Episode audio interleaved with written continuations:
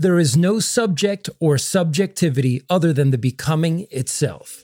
This is Acid Horizon, and in this video, we will offer a brief look at Gilles Deleuze and Felix Guattari's concept of becoming, particularly their concept of becoming animal as it is laid out in the plateau 1730, becoming intense, becoming animal, becoming imperceptible from a thousand plateaus. Beyond what will be a very abridged summary of the plateau, we will highlight the ethical stakes and the political importance of a very rich and unusual piece of philosophical writing. At the top of the video, we sung a refrain that will carry us through. There is no subject or subjectivity other than the becoming itself. We'll keep this sentence in mind as we address the following questions. Very broadly, how has our relationship with animals and notions of animality impacted the way we think about personal identity, political agency, and our political subjectivity? How does the concept of becoming animal intend to surpass other philosophical notions of the animal? And finally, how can Deleuze and Guattari's concept of becoming or becoming animal help us to overcome the social apparatuses that turn us into subjects useful for maintaining the existing political order? To get a sense of what the authors are trying to do in this plateau, it is important to look at a larger problematic in their work, which is their critique of representation. Deleuze and Guattari reject the idea that, in the last instance, life or our lives are ultimately representable, and that there exists a transcendent metaphysics of representation which undergirds any such view. In an early essay entitled Plato and the Simulacrum, Deleuze takes aim at Plato's theory of ideas. Plato's assertion that the universe consists of idealized image idols and a hierarchy of expressions or instantiations of ideas, which either approximate them as likenesses or resemblances, or which fall from grace as bad representations, phantasms, or false copies of the idea. For Plato, there is surely an idea of an ideal ruler or statesman, and through a sound process of deduction, we could determine who among sovereigns, alive or dead, would best fit the mold. The problem for Deleuze and for Plato himself, in fact, is that Plato's methodology, or what is called his method of division, tends to run aground, leaving old Plato's arguments stuck in the rut of aporia. In the Platonic dialogue entitled Statesman, Plato attempts to pull out of the ruts and overcome theoretical dead ends by making recourse to mythological narratives. Deleuze criticizes this move, arguing that the appeals to myth just lodge us in another explanatory cul de sac that presupposes what it fails to explain philosophically. A consequence of accepting Plato's incoherent theory of ideas is a suppression of the singularity of the lives of things, leaving them under the weight of a transcendent notion of what a good life or a good thing ought to be. In essence, if we believe that an ideal can or should serve to stand in for an existing being, we become stuck in the trap of representation. An outgrowth of representation has been the elevation of the concept of man as a kind of eminent term in the history of Western philosophy. Man, in one view, is the mature form of the child. He is also conceived as the rational counterpart to the woman, whom, for example, is sometimes said to be more easily confounded by the vagaries of emotion. Man is also the creature with an immortal soul, as Aquinas writes, unlike the animals over which he has dominion. These hierarchies, or binary constructions in which man is situated as the dominant term, tend to function on a progress regress continuum. In other words, a sort of evolutionary view of man situated in contrast to subordinate figures. In this view, the anthropomorphic and masculinist aspects of a category are valorized, and its opposing pole is rendered subordinate. In other words, the value of a being or object depends on its attributes or its participation in categories with respect to the dominant term, man. Whether the attributes of a person or a thing are measured in terms of scale or category, the conceptual hierarchy relegates those attributes that fail to measure up Moreover, the binary structure of the hierarchy always produces an excess or series of ambiguous border cases which tend to frustrate it.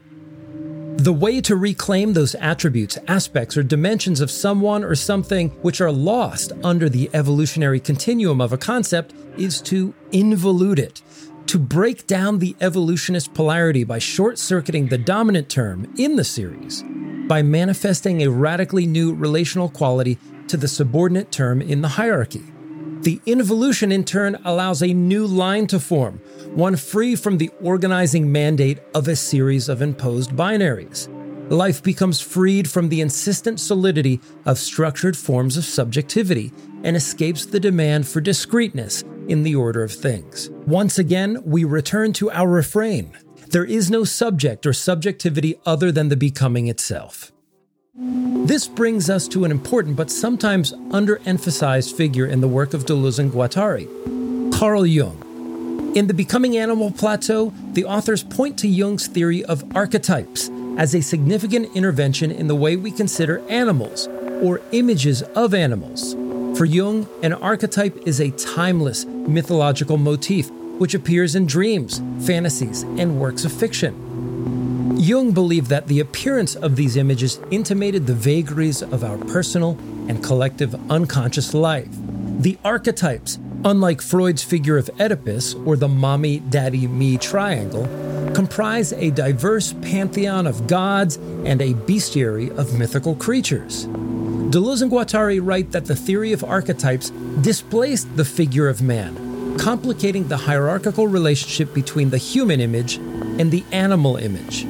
However, despite the advent of Jung's theory, Deleuze and Guattari believe that Jung's method nonetheless leaves the trap of representation intact due to its dependence on the notion of resemblance. For example, imagine a session of Jungian psychoanalysis in which the analysand, or the dreamer, brings an animal dream to the analyst. The analyst listens to the dream in an attempt to identify its archetypal situation. Together, the analyst and the analysand then navigate a series of interpretations in conjunction with its archetypal coordinates. Archetypal narratives which elicit the most resonance are those most likely to produce a meaning significant to the dreamer. While this method may satisfy some of the demands of therapy, it risks constraining the dreamer's experience of animality to a symbolic order. The intensity and life of the dream may simply become tagged with reference to a set of existing meanings from waking life.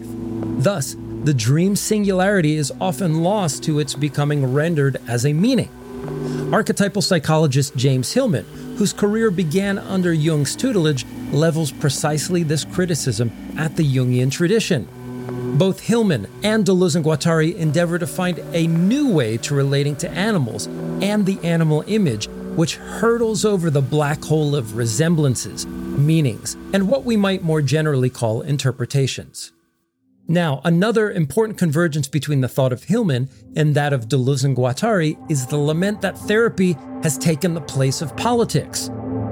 In short, we have invested the therapeutic space with a libidinal charge and social importance once reserved for political action. Psychotherapy, dream analysis, and other lineages of therapeutic cultures that came out of the 20th century largely depoliticized social struggles by locating the symptom in personal pathologies and by directing our collective focus towards the task of individual growth and development.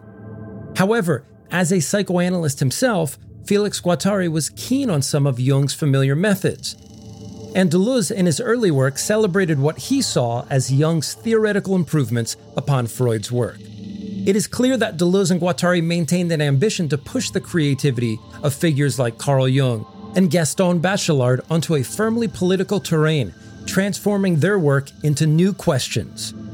How do we confront the alterity of real animals or the animal image in such a way to escape what's most oppressive about being human? How do we elevate the sense of othering that an encounter with animals or an animal image produces to the level of a political experiment? The authors write Becoming's animal are neither dreams nor fantasies. They are perfectly real. But which reality is at issue here? For if becoming animal does not consist in playing animal or imitating an animal, it is clear that the human being does not really become an animal any more than the animal really becomes something else. becoming produces nothing other than itself. Becoming produces nothing other than itself. How can we unpack that? Perhaps the most helpful example to understand this sentence can be found in the very first paragraphs of the Becoming Animal Plateau. Deleuze and Guattari recall the 1972 horror classic Willard. Willard Stiles is a 27 year old social outcast who lives with his mother. Following a surprise birthday party thrown for him at home, Willard's mother instructs him to exterminate some rats menacing their suburban property. Instead, Willard ends up befriending the uncannily intelligent vermin just before a series of tragedies befalls him. In the wake of his mother's death, Willard is left with onerous financial obligations and other responsibilities. Moreover, troubles at work abound and things just seem to get worse for him. Amidst his challenges, Willard attempts to grasp onto the very things that one might say would have made the average American man of the 1970s reliable employment, a house in one's name, and viable prospects for a romantic partner. However, the vermin assemblage with whom Willard has forged an alliance continues to thwart his attempts to secure these markers of social status. In one instance, the Legion of Rats go as far to ruin his chances with a potential love interest. It seems the Rat Pack intervenes wherever and wherever Willard is on the cusp of committing himself to a social role that would render him into the existential bondage of life under capitalism. However, through his alliance with the rats, Willard engenders a new set of sensibilities and affects which force a break with the normalizing social processes of life in the late 20th century. Here and elsewhere, Deleuze and Guattari use the term Oedipalization to describe the form of social inscription that occurs via the institutions of family, church, work, psychoanalysis, popular media, and so on. All of the institutions which serve to recuperate the forces of capitalist exploitation and the hegemony of the state. At last, Willard did not become a rat, nor did he seek to imitate them. But his alliance with the creatures led to forestalling those apparatuses which capture human desire and turn us into docile subjects. Well, we're just about at the end of the video, and you might still be wondering why a concept of animality would be theoretically necessary or even useful for creating a revolutionary political assemblage. Well, consider how notions such as rationality and humanism have attended to some of the most anthropocentric, dehumanizing, racist, and environmentally destructive acts of human violence. Philosopher Claire Colebrook, in her book Death of the Posthuman, uses the work of Deleuze and Guattari to claim that the fabrication we call humanity is a figure produced through man's neurotic grip on its own concept of itself. She writes that the divisions we have constructed between races and species have been intended to repel the prospect of humanity's extinction by defining what is properly human.